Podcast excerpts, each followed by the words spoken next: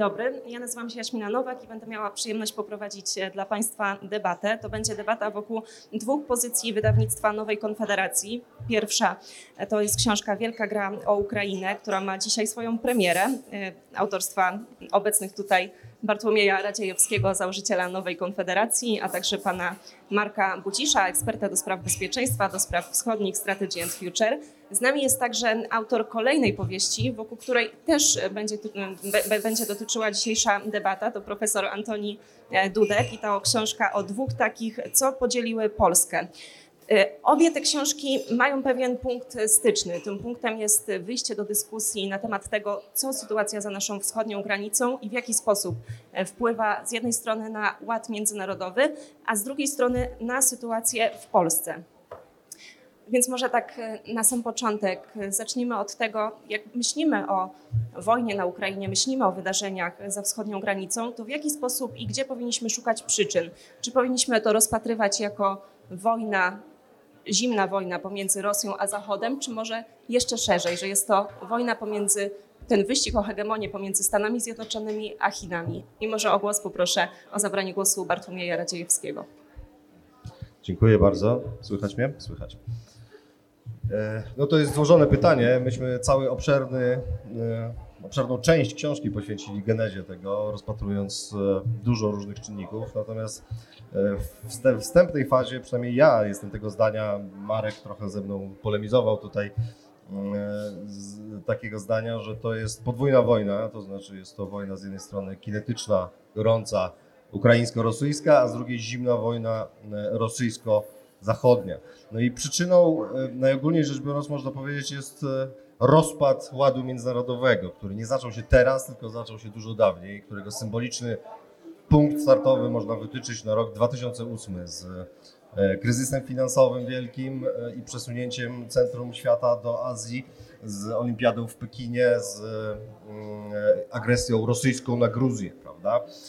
Więc szereg wydarzeń wtedy i ta transformacja ładu międzynarodowego wtedy bardzo przyspieszyła. To jest jej kolejna faza, która jest elementem większej całości z jednej strony, a z drugiej ma swoje własne przyczyny. Prawda? No i tą podstawową przyczyną wydaje się być sukces Ukrainy i słabnięcie Rosji, to znaczy wymykanie się Ukrainy e, Rosji. To jest może dosyć oczywiste, ale ma wiele e, aspektów wartych e, analizy. To znaczy w moim przynajmniej przekonaniu to było tak, że, że najbardziej prawdopodobne jest, że było tak, że Rosjanie zorientowawszy się, że Ukraina nie tylko nie dała się spacyfikować, nie tylko nie dała się utrzymać w rosyjskiej strefie wpływów, ale dokonuje skutecznej modernizacji i skutecznego, e, skutecznej oscylacji w stronę świata transatlantyckiego, co jest e, dla Rosji nie do zaakceptowania, ponieważ e, zagraża samej istocie rosyjskiego imperializmu, a tym samym rosyjskiej państwowości, ale zastrzegam, że to jest moja e, opinia, to jest, książka jest dyskusją i nieraz sporem trzech autorów, więc jakbyśmy teraz zapytali Marka Bucisza, to być Tak, może dokładnie to, to chciałam to zrobić, tym bardziej, że dyskusja e, na kanwie tego, o czym powiedziałeś w tej książce jest dosyć e, szeroka. Te sankcje, czy one faktycznie działają i są wystarczające i czy pan Marek Bucisz zgodziłby się ze swoim przedmówcą?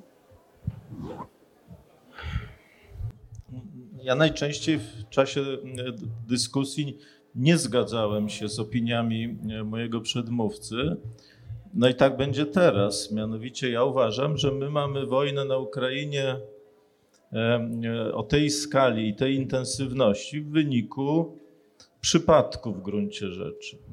Dlatego, że z dokumentów, relacji, opowieści, które teraz się, które teraz się pokazują, zarówno w Stanach Zjednoczonych, jak i na Ukrainie, ale też i w Rosji, wynika obraz genezy tej wojny, tego, znaczy szukając odpowiedzi, dlaczego Rosjanie zdecydowali się uderzyć, wiele e, informacji skłania do takiej oto konkluzji, że oni chcieli zupełnie inną wojnę przeprowadzić. Oni chcieli przeprowadzić krótką operację, maksymalnie kilkutygodniową. I planowanie strategiczne, które, które e, poprzedzało tę operację, również e, dyslokacja sił, skala tych sił, główne kierunki uderzeniowe wskazywały na to, że oni nie chcą toczyć długiej wojny na wyniszczenie, jak to, która dzisiaj e, ma miejsce, tylko chcą przeprowadzić krótką, najlepiej chirurgiczną e, operację. I o mały włos by im się udało. Tego musimy mieć świadomość. To znaczy, kilka czynników zdecydowało o tym, że strona ukraińska e, obroniła się. W gruncie rzeczy kilka przypadkowych czynników, dlatego że Rosjanie w tym okresie poprzedzającym wojnę dość dobrze przeprowadzili coś, co się nazywa e, e, w takim języku wojskowym operacją decepcji strategicznej, czyli wprowadzenia w błąd drugiej strony.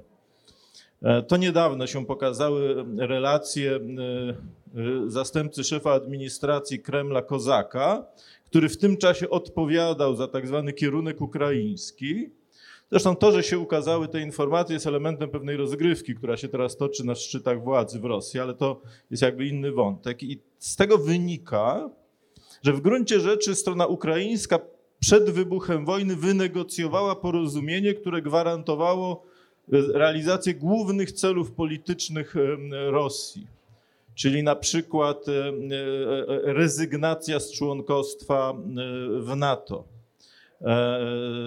czy jakby zmiany również wewnętrzne, jeśli chodzi o status e, języka e, rosyjskiego.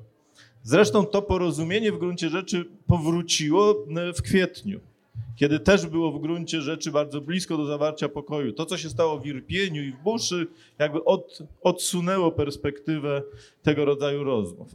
Ale Kozak ujawnił, że Putin E, odrzucił na kilka dni przed rozpoczęciem wojny, jakby uznając, że to nie realizuje jego planu maksimum.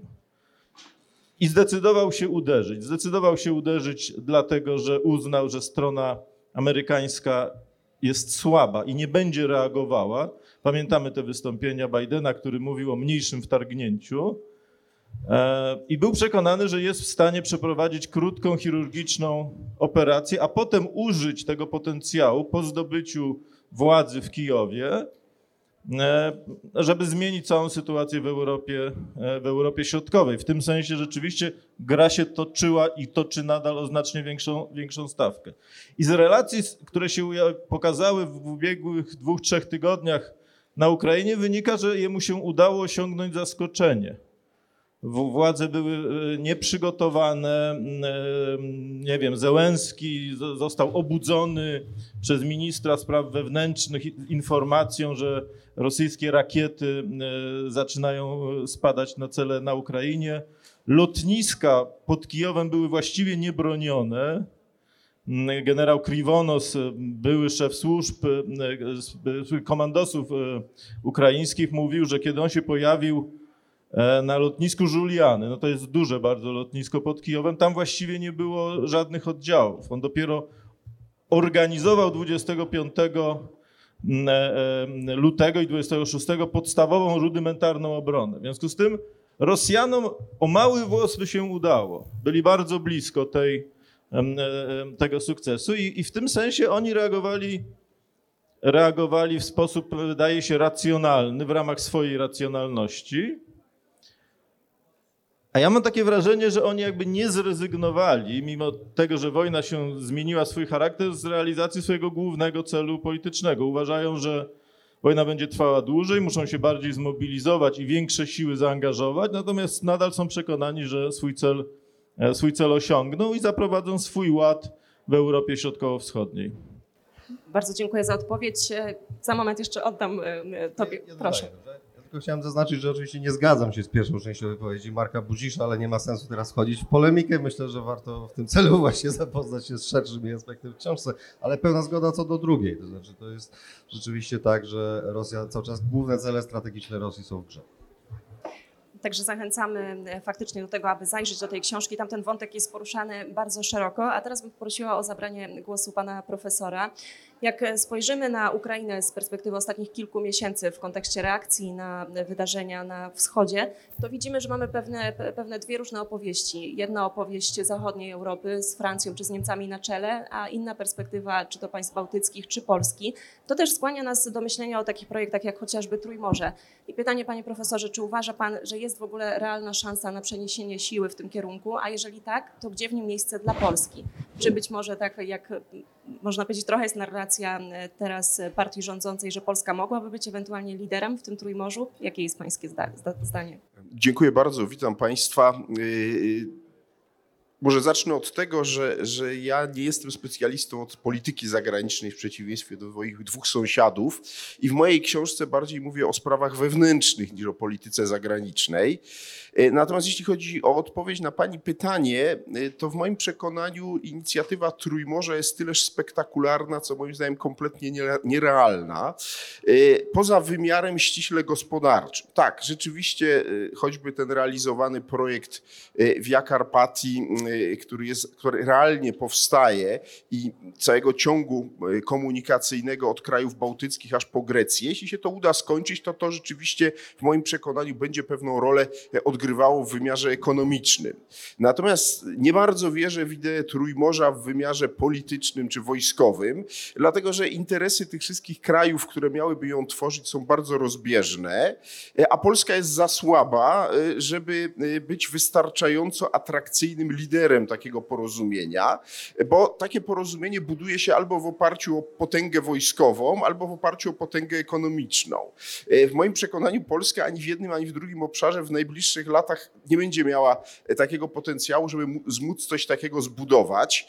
E, natomiast na poziomie dotychczasowych działań, no oczywiście odbyły się pewne szczyty tego Trójmorza, tylko że jak przychodzi do pewnych realiów, czyli na przykład walce w Brukseli, no to ja nie mam wrażenia, żeby to Trójmorze występowało w sposób jakiś zjednolity, żeby Polska otrzymywała wsparcie od tych rzekomych sojuszników z Trójmorza, choćby w sporze z Brukselą, nie wiem, o Krajowy Plan Odbudowy czy o inne kwestie. Więc jest to byt, w moim zdaniem, w dużym stopniu e, wirtualny, no, w tym sensie realny, że się odbywały szczyty Trójmorza. Na jednym był nawet były prezydent Donald Trump, który to pobłogosławił. No tylko, że e, w praktyce tego nie widać. Oczywiście co przyniesie przyszłość, tego nie wiemy.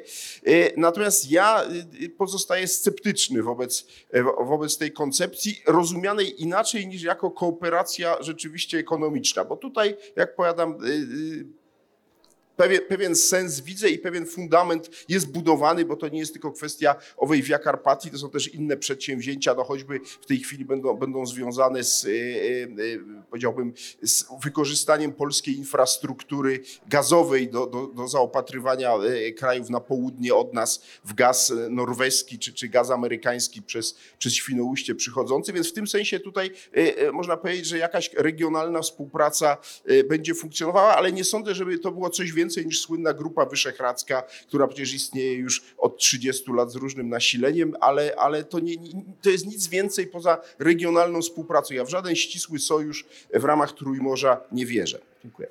To jeszcze panie profesorze dopytam, a uważa pan, że jest też takie zrozumienie na poziomie elit politycznych, nie no, oczywiście w Polsce mamy problem e, potężny i taka jest główna teza mojej książki, że polska polityka jest sparaliżowana przez niezwykle głęboki konflikt wewnętrzny, e, który, e, który właściwie zaczyna ograniczać możliwości rozwojowe Polski. I to wychodzi też przy polityce zagranicznej. Owszem, mieliśmy w tym roku pokaz pewnej, powiedziałbym, jedności w postaci właściwie reakcji praktycznie całej klasy politycznej, dość jednolitej polskiej wobec e, agresji rosyjskiej w Ukrainie. I tutaj nie było sporu, czy pomagać Ukraińcom. Tutaj jakby była jednolita, jednolitość pewna, ale na tym koniec. To znaczy, jak już przychodzi do szczegółów, to właściwie tego, tego porozumienia e, w ogóle nie ma. I to jest moim zdaniem jeden z podstawowych problemów, dla których my owej tej roli lidera nie będziemy odgrywać. Ponieważ nie ma w klasie politycznej porozumienia co do pewnych fundamentalnych kwestii dotyczących kwestii właśnie spraw z polityki zagranicznej, poza oczywiście ogólnym stwierdzeniem, dobrze, że jesteśmy w NATO i wspieramy, i, i naszym głównym sojusznikiem są Stany Zjednoczone, to właśnie na takim poziomie ogólności jest zgoda, ale za tym nie idą dalsze szczegółowe, e, powiedziałbym, zgody co do innych kierunków działania w polityce zagranicznej. W związku z tym ten, te- ten spór, który się toczy wewnątrz polskiej klasy politycznej, moim zdaniem paraliżuje i tak skądinąd ograniczone możliwości Polski oddziaływania na zewnątrz. Dziękuję. Bardzo dziękuję. To w takim razie teraz e, oddam głos do Bartłomieja Radziejewskiego i to też będzie pytanie powiązane z e, tym, o czym mówił przed momentem pan profesor.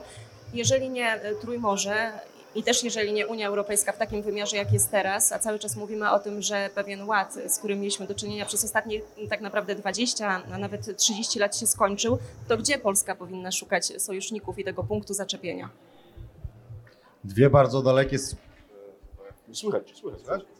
Dwie bardzo dalekie supozycje pani redaktor prowadząca była łaskawa zadać w swoim pytaniu. Po pierwsze, że nie Unia Europejska, po drugie, że nie Trójmorze. Moim zdaniem to jest zbyt dalekie, ja bym z tym polemizował, nie stawiałbym w ten sposób sprawy, tak? W obu przypadkach. To znaczy i Unia, Unia Europejska tak, i Trójmorze tak, y, ale y, Unia Europejska tak, ponieważ jest to, w wielkim skrócie mówiąc, y, organizacja, no, która podwyższa status międzynarodowy Polski z peryferyjnego na półperyferyjny. Tak w skrócie można powiedzieć, prawda?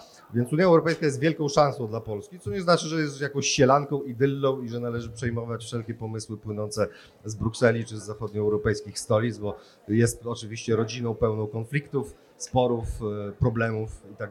Co więcej, obarczoną niepewnością co do przyszłości. Moim zdaniem integracja europejska została bardzo źle przeprowadzona i cierpi na konstrukcyjne błędy, całą listę bieżących błędów mm, i e, jej przyszłość jest e, nieco mglista. Prawda? Natomiast dopóki Unia Europejska istnieje, należy korzystać z tego faktu i wykorzystywać go jak najlepiej dla Polski.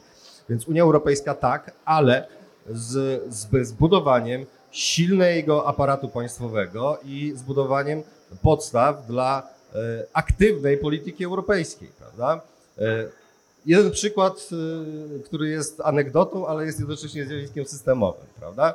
Jeżeli czas pracy nad dyrektywą w Unii Europejskiej, prawda, trwa mniej więcej 3-4 lata, to polska administracja działa z reguły tak, że przez pierwsze około 2 lata w ogóle nie interesuje się zjawiskiem. Prawda? Tam już Włosi coś lobują, Francuzi, Holendrzy, y, trwają zakulisowe uzgodnienia, lobbyści krążą i tak dalej.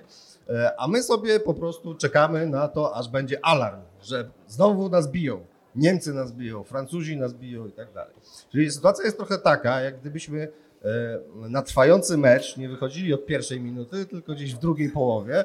Przeciwnik e, strzelił w międzyczasie z 20 bramek i my bohatersko walczymy o bramkę honorową czy kilka bramek honorowych, prawda? To można zmienić, to leży w naszych możliwościach, więc ja przede wszystkim w naszej słabości, m, poza słabościami Unii Europejskiej widzę e, problem z nieskutecznością polskiej polityki europejskiej, jak również stworzeniem nadmiaru e, konfliktów, które poniekąd są nieuchronne, ale poniekąd są możliwe do uniknięcia e, i tutaj wiele błędów popełnionych. Więc Unia Europejska tak, ale inaczej, e, e, mówiąc w skrócie. Trójmorze z kolei, e, zgadzając się w dużej mierze z Antonim Dudkiem, e, no ja bym e, powiedział nawet w pewnym sensie ostrzej, to znaczy Polska nie ma dzisiaj potencjału w ogóle, żeby być liderem tego regionu w żadnym formacie, ponieważ ma e, za, słab, za mało potęgi wojskowej, gospodarczej i każdej innej. Prawda? Nikt w, e, praktycznie w regionie inny poza Polską nie myśli o Polsce jako o liderze tego regionu. E, nawiasem mówiąc, Trójmorze było pomysłem amerykańskim na starcie, prawda? jako przeciwwaga dla chińskich zakusów integracji regionu pod swoimi e, auspicjami. I trudno sobie wyobrazić, żeby e, mogłoby być jakimś spektakularnym sukcesem bez amerykańskiego zaangażowania, a to amerykańskie zaangażowanie było dosyć bezobjawowe, to znaczy było takie retoryczno-medialne, prawda, natomiast nie poszły za tym ani poważne pieniądze, ani e, poważniejszy proces e, dyplomatyczno-polityczny, co nie zmienia faktu, że Trójmorze jest, e, jak je nazywam, klubem dyskusyjnym plus, prawda, bo to jest to tak jak taka dobra konferencja, gdzie można się spotkać, podyskutować, wymienić poglądy, nawiązać relacje, prawda, załatwić jakieś deale, to jest tego typu inicjatywa, więc z tego należy by wykorzystywać i na tym należy budować, prawda? Budując jednocześnie bardzo intensywnie polską siłę, co jest największym moim zarzutem do polskiej klasy politycznej ostatnich 30 lat, stopniowo przekształcając jest coraz skuteczniejsze i coraz bardziej realne narzędzie dla Polski. Bardzo dziękuję za tę odpowiedź. To jeszcze tylko dodam do tej pierwszej e, części. Ja też mam taką refleksję i często pytam o to europarlamentarzystów z Polski, bo to jest tak, że narzekamy i mówimy, mówimy o Unii Europejskiej z takiej perspektywy, jakbyśmy my jej nie tworzyli. A przecież jak się popatrzy na głosowania i popatrzymy trochę głębiej, no to to jest ich praca i oni bardzo często w tym współuczestniczą, więc albo się zajmiemy właśnie. tym. Tak, to jest, to jest taka e, dodatkowa refleksja, ale jeszcze teraz oddam głos do pana e, Marka Bucisza. Czy zgodziłby się pan z tym wszystkim, co powiedział Bartłomiej Radziejewski, czy może jeszcze chciałby pan coś dodać? No, no, znów mi przypada rola tego, kto się nie zgadza.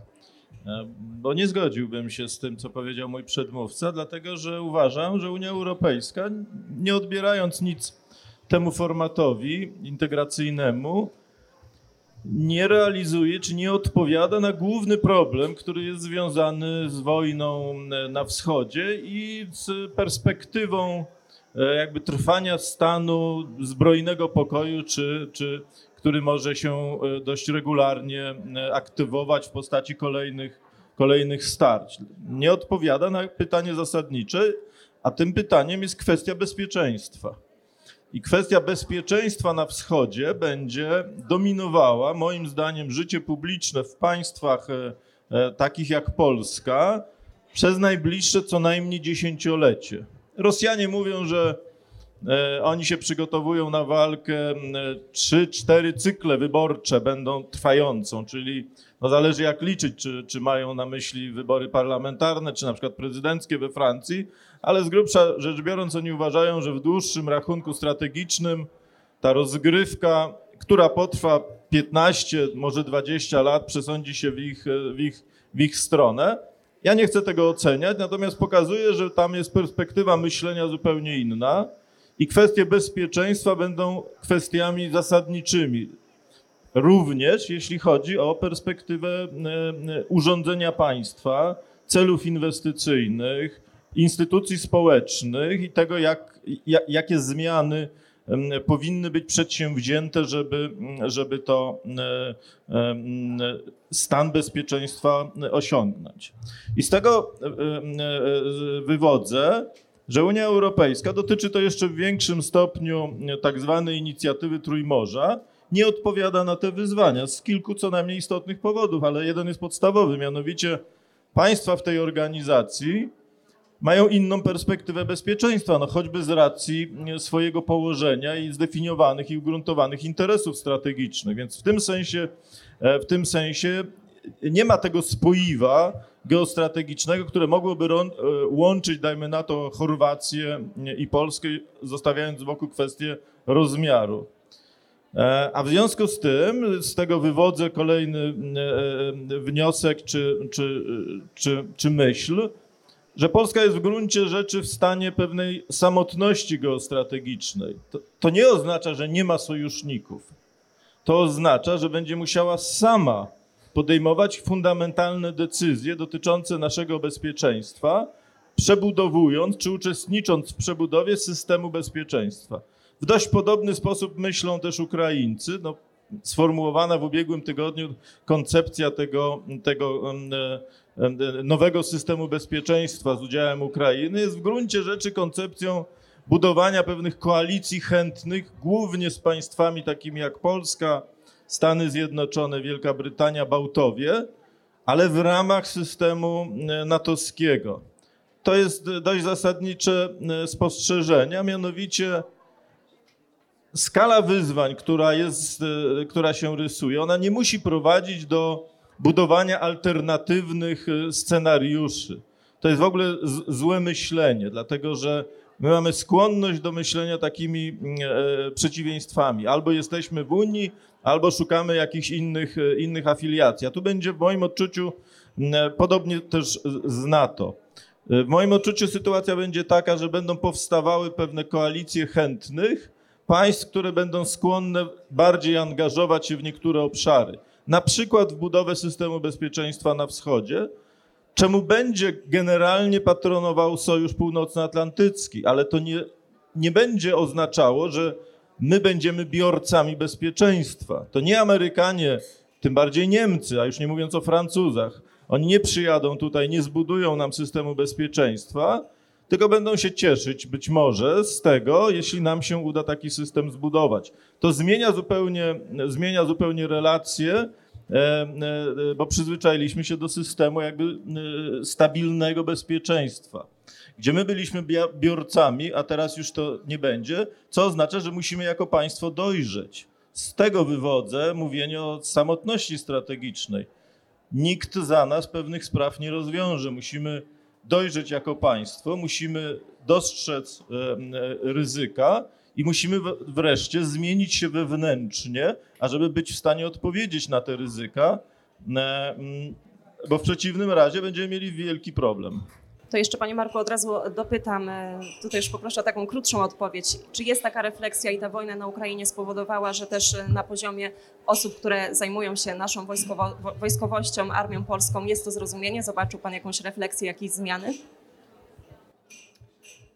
No Tu pyta mnie pani o rzeczy, o których ja nie mogę wiedzieć, bo ja jakby nie obcuję na bieżąco z tymi, z tymi osobami, a w związku z tym nie wiem, jaki jest ich sposób, sposób myślenia. Mamy koncepcje formułowane przez obóz rządzący budowy e, wielkiej armii ja co do kierunku myślenia e, e, jestem tutaj, e, no powiedziałbym, umiarkowanym e, sympatykiem tego rodzaju kierunku, natomiast powątpiewam e, w realność tej, e, tej drogi, bo wszystkie wskaźniki e, i demograficzne, i ekonomiczne, no ale też e, nie chcę Państwa zanudzać sz- szczegółami. My robiliśmy analizy, e, że tak powiem, potencjału rosyjskiego i, i to jeszcze przed wojną. One nie, e, nie wskazują e, na, na potrzebę aż tak wielkiego e, i takim kosztem realizowanego e, pla, planu militaryzacji e, państwa polskiego. Zresztą nie wiem, czy nasze społeczeństwo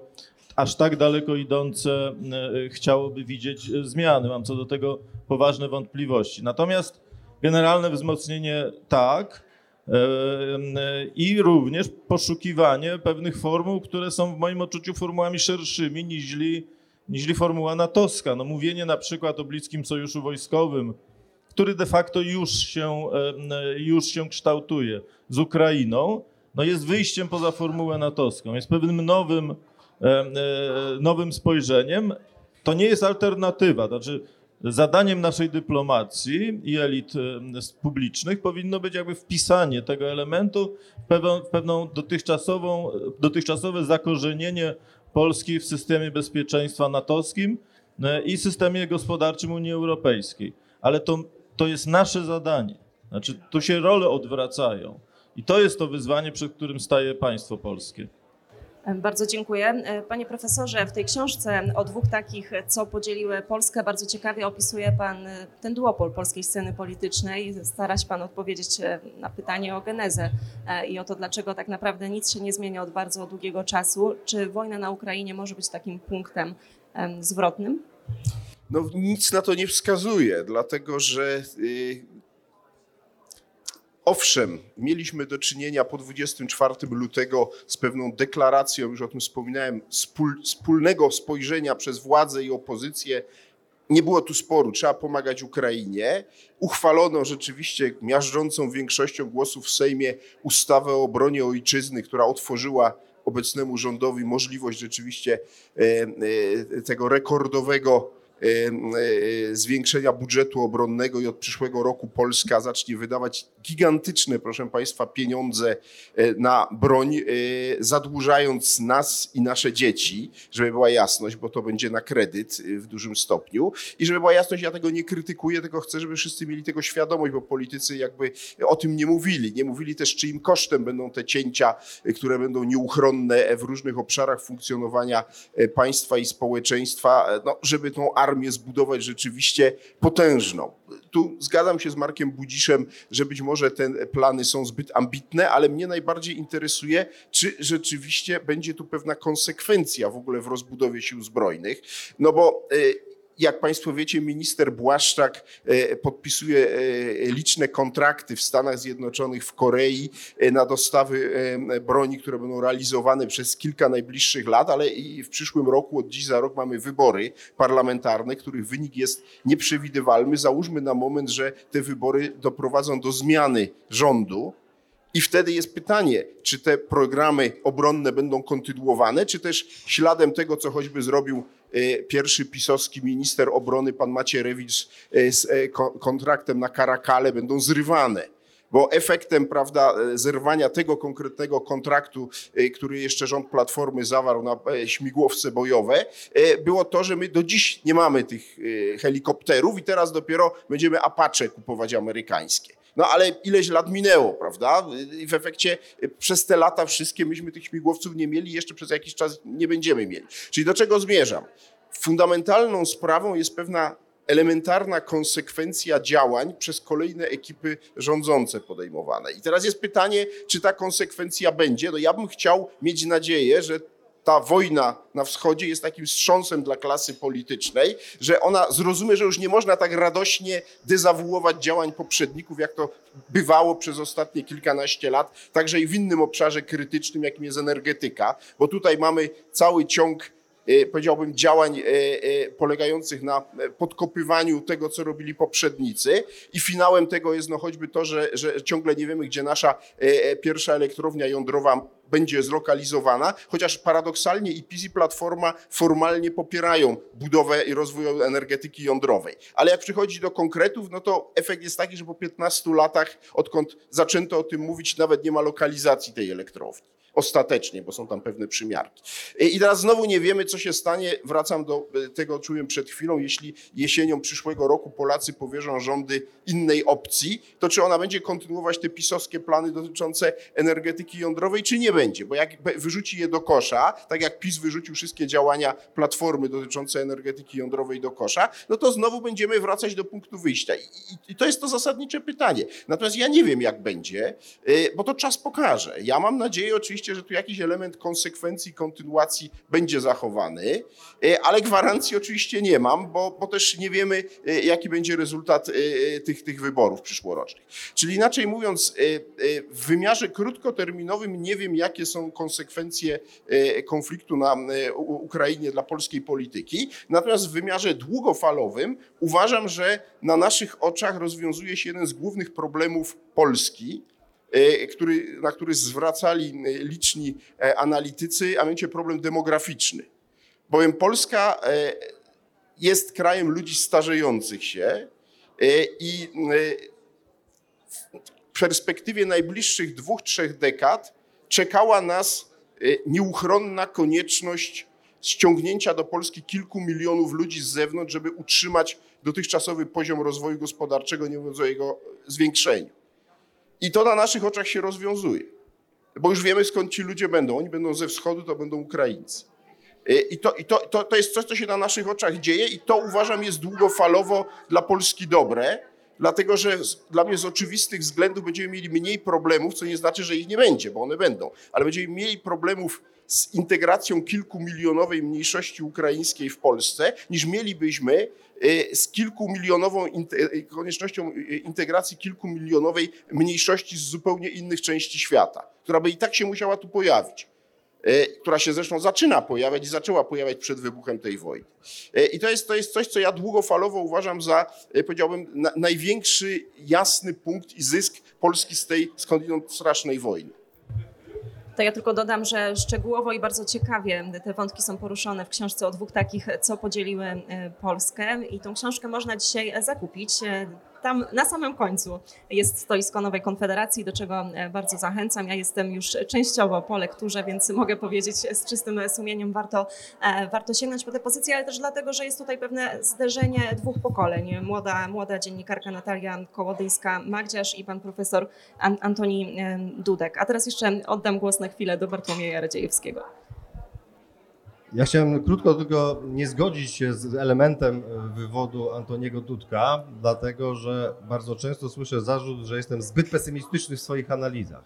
A moja niezgoda akurat z Antonim e, dotyczy tego, że jestem nieco bardziej optymistyczny niż on e, w ocenie polskiej klasy politycznej przy okazji kryzysu związanego z wojną na Ukrainie. To znaczy uważam, że to był wielki wstrząs i wielki egzamin dojrzałości, który zasadniczo rzecz biorąc został przez tę klasę polityczną naszą zdany. Niedoskonale, e, niewystarczająco prawdopodobnie, ale zdany. W szczególności chcę zwrócić uwagę na daleką nieoczywistość tego, że nie zrobiliśmy niczego bardzo głupiego, łącznie z opcją e, wciągnięcia, spowodowania wciągnięcia Polski w wojnę. Ona re, była realna w pewnym momencie. Nasza, nasza klasa polityczna, przede wszystkim obóz rządzący, był w stanie e, to przejść. Co więcej, no, z mojego oglądu sprawy wynika, że ten wstrząs jest poważny i, i poziom świadomości wyzwań bardzo wzrósł w polskiej klasie politycznej. On jest dalej niewystarczający, tu, tu rzecz jasna zgoda, ale jest już wyższy dużo niż był. Tak wygląda moja optymistyczna niezgoda z profesorem. Dziękuję. To jeszcze pan Marek Budzisz. Tak, ja jeszcze tylko kilka słów też chciałem się odnieść do tego wątku e, klasy politycznej. E, bo reakcja Polski na to, co się stało na Ukrainie, pokazuje, jaka jest, wydaje mi się, natura naszej polityki. Mianowicie, to jest polityka w swoim jakby rudymentarnym e, punkcie republikańska.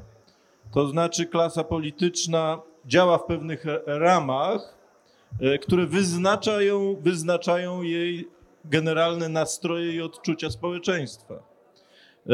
E, I to dotyczy na przykład, jak zachować się, czy jaka powinna być reakcja na wydarzenia na Ukrainie, ale nie tylko. No, dotyczy również zakorzenienia e, w Unii, w Unii Europejskiej.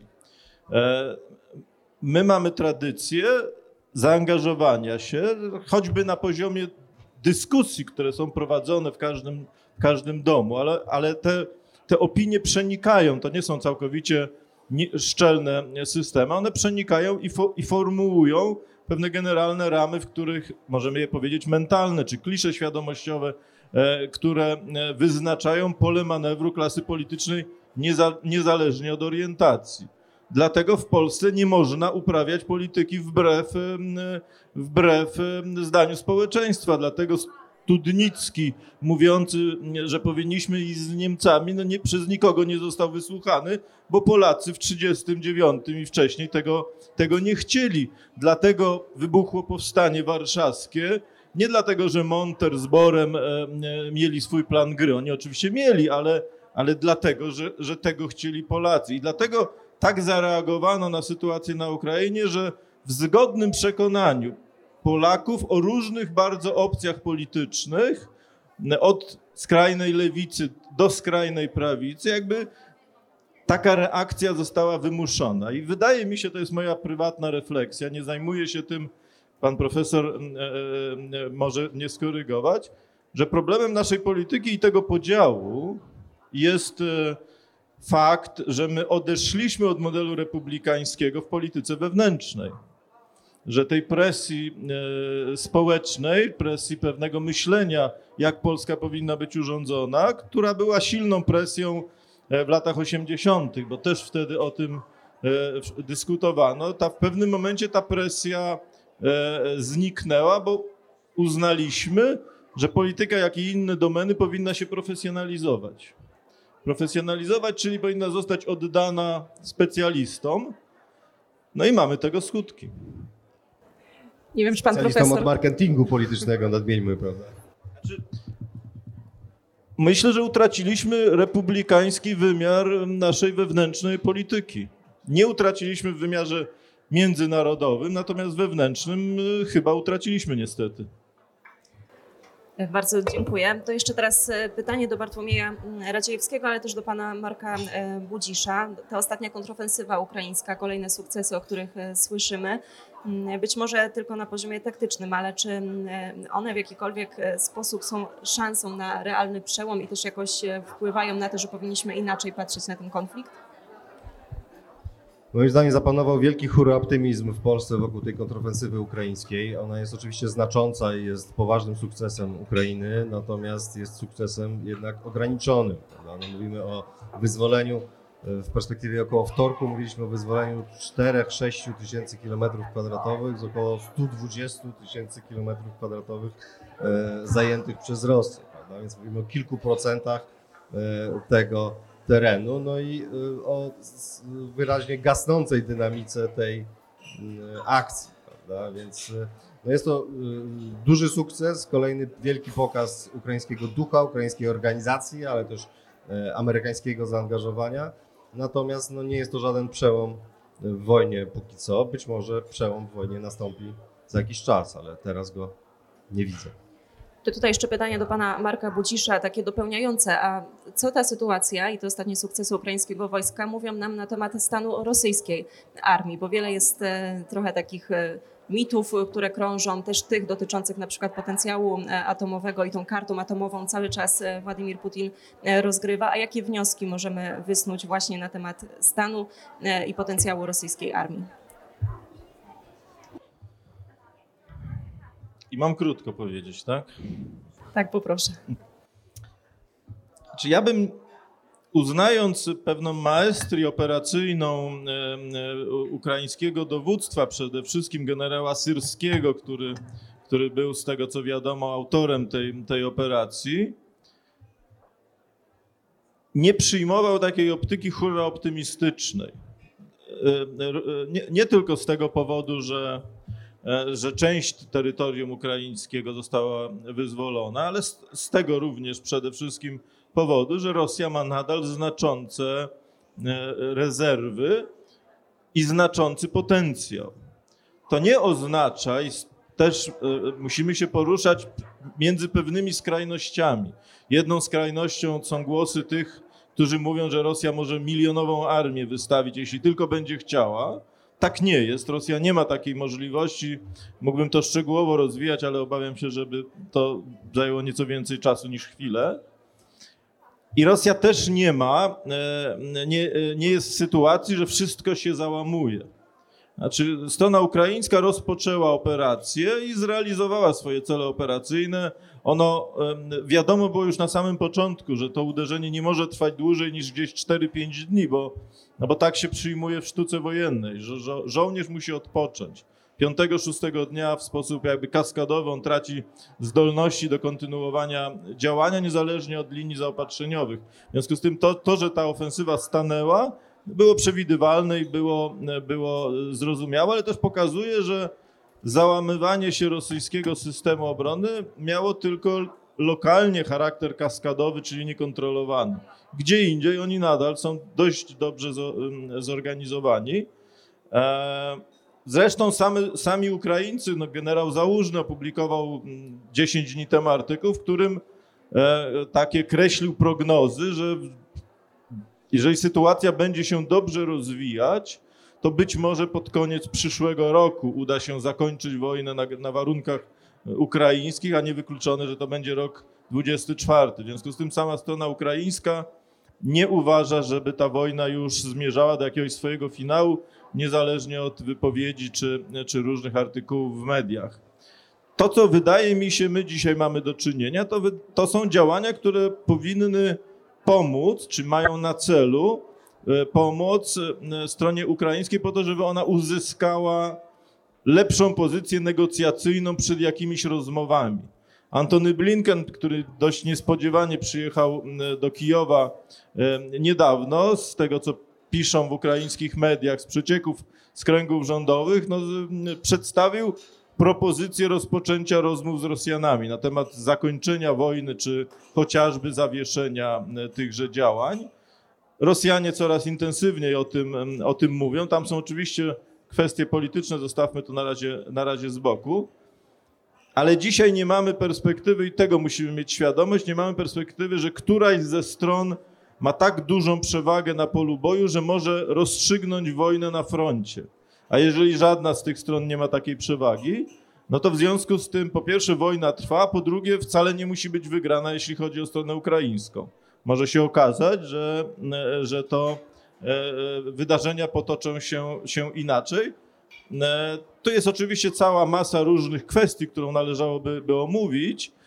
Natomiast ja bym był dość ostrożny w takim, e, e, szczególnie w mediach e, głównego nurtu, rysującym się po, tej, po tym sukcesie narracji, że już właściwie Rosja przegrywa i Rosja zaraz ulegnie, bo nawet w 20 e, roku, gdzie my odepchnęliśmy Rosję znacznie dalej niż, Ukra- niż Ukraińcy obecnie, w wymiarze strategicznym, pamiętajmy, Rosja tej wojny nie przegrała, mimo, e, mimo tego, że nasz sukces był wówczas e, e, większy. Teraz sukces jest ukraiński mniejszy, a do, prze, do przegrania wojny strategicznego i politycznego przez Rosję jest jeszcze bardzo, moim zdaniem, daleko. Chociaż są widoki, to co do tego nie ma, nie ma wątpliwości. To taki optymistyczny akcent prawie na koniec, ale jeszcze ostatnie pytanie.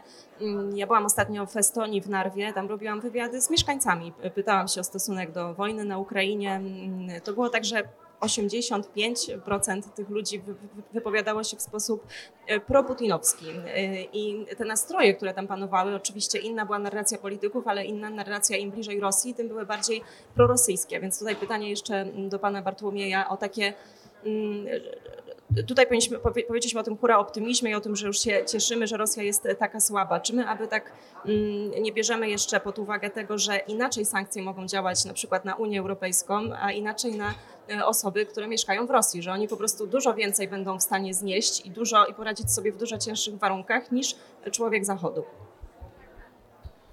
Rozumiem, że bardzo krótko, bo czas nam się kończy. Jeżeli chodzi o Estonię, no to trzeba pamiętać, że w Estonii jest duża mniejszość rosyjska, więc to może bardzo zaburzać tego typu ankiety. Natomiast jeżeli chodzi o sankcje, jeżeli dobrze rozumiem, e, myślę, że trzeba patrzeć na sankcje nie jako na coś e, zero-jedynkowego i statycznego, tylko jako na pewien proces, który jest dynamiczny. To jest ewidentne, że te sankcje były czymś innym na początku, czymś innym są teraz.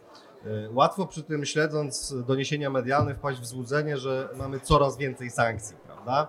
Ale właśnie o tym, zwłaszcza Marek Budzisz w naszej książce e, e, dużo e, mówimy, mm, zwłaszcza Marek mówi, jak dużo Rosjanom udało się, jeżeli chodzi o rozszczelnienie tego systemu sankcji. Znaczy, w szczególności mm, skłonienie większości odbiorców europejskich do płatności w rublach zupełnie zmieniło reguły gry i zapewniło Rosji dopływ używalnego kapitału w przeciwieństwie do walut obcych, na które, e, które zostały jej w znacznej mierze zablokowane, ale też e, na przykład rozszczelnienie systemu sankcyjnego w obszarze żywności czy nawozów. Prawda? Więc to nie są już te sankcje, co były, są one dużo mniej dotkliwe niż były dla Rosji. Jednocześnie jest tak, jak e, e, pani prowadząca mówi, to znaczy w Rosji jest duża wytrzymałość, duża odporność, duża skłonność do poświęcenia. Ona oczywiście nie jest w stanie przeskoczyć tego, że e, sparaliżowanie dostaw, e, zablokowanie dostaw szeregu kluczowych komponentów produkcyjnych, zarówno w przemysłach cywilnych, jak i wojskowych w Rosji, e, z zachodu, e, no powoduje rwanie łańcuchów dostaw i zakłócenia produkcyjne i poważnie uderza w ten sposób w rosyjską gospodarkę, również w jej jakby w, co w to w paliwo dla machiny wojennej. E, e, Natomiast e, dzisiaj nie wydaje się, żeby Rosja mogła zostać rzucona w ogóle na kolana tymi sankcjami w perspektywie miesięcy czy, czy około roku, tak? Więc, a z drugiej strony ta niska odporność stosunkowo, tak, społeczeństw Unii Europejskiej, no każe zadawać pytanie o to, jak długo będą w stanie cierpieć na przykład w warunkach zakręcenia rosyjskiego kurka. No przy czym też nie popadajmy w defetyzm, pewna odporność Unia Europejska, te państwa Unii Europejskiej też mają, e, pewną konsekwencję mają, tak, to znaczy nie są skłonne dzisiaj, e, nikt raczej w zachodniej Europie nie jest skłonny po prostu przystać na żądania Putina zniesienia sankcji, m, e, tylko dlatego, że, e, że to boli. Bardzo serdecznie dziękuję. Dużo pytań miałabym jeszcze do wszystkich e, panów, ale może odeślę e, słuchaczy i osoby, które są tutaj z nami, e, do tego, aby zajrzeć do obu tych książek. Wielka gra o Ukrainę, a także o dwóch takich, co podzieliły Polskę, bo naprawdę warto. A teraz jeszcze, drodzy Państwo, jest czas na pytania od Was, więc jeżeli ktoś miałby, chciałby o coś jeszcze dopytać, to to jest dobry moment.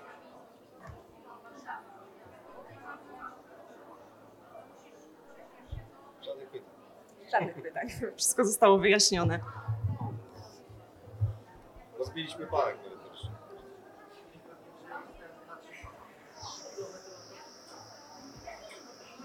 No dobrze, to skoro nie ma pytań, to, to co? To możemy jeszcze rozmawiać, albo możemy zakończyć już tutaj, postawić kropkę i zaprosić słuchaczy do stoiska, które znajduje się na końcu tego korytarza, bo tam można kupić e, zarówno e, książkę z dzisiejszej pre- premiery, czyli Wielka gra o Ukrainę, profesor Bogdan Guralczyk i obecni tutaj Marek Budzisz i Bartłomiej Radziejewski, a także druga pozycja wydawnictwa Nowej Konfederacji o dwóch takich, co podzieliły Polskę, profesora Antoniego Dudka. A ja bardzo serdecznie dziękuję panu za rozmowę. Dziękuję.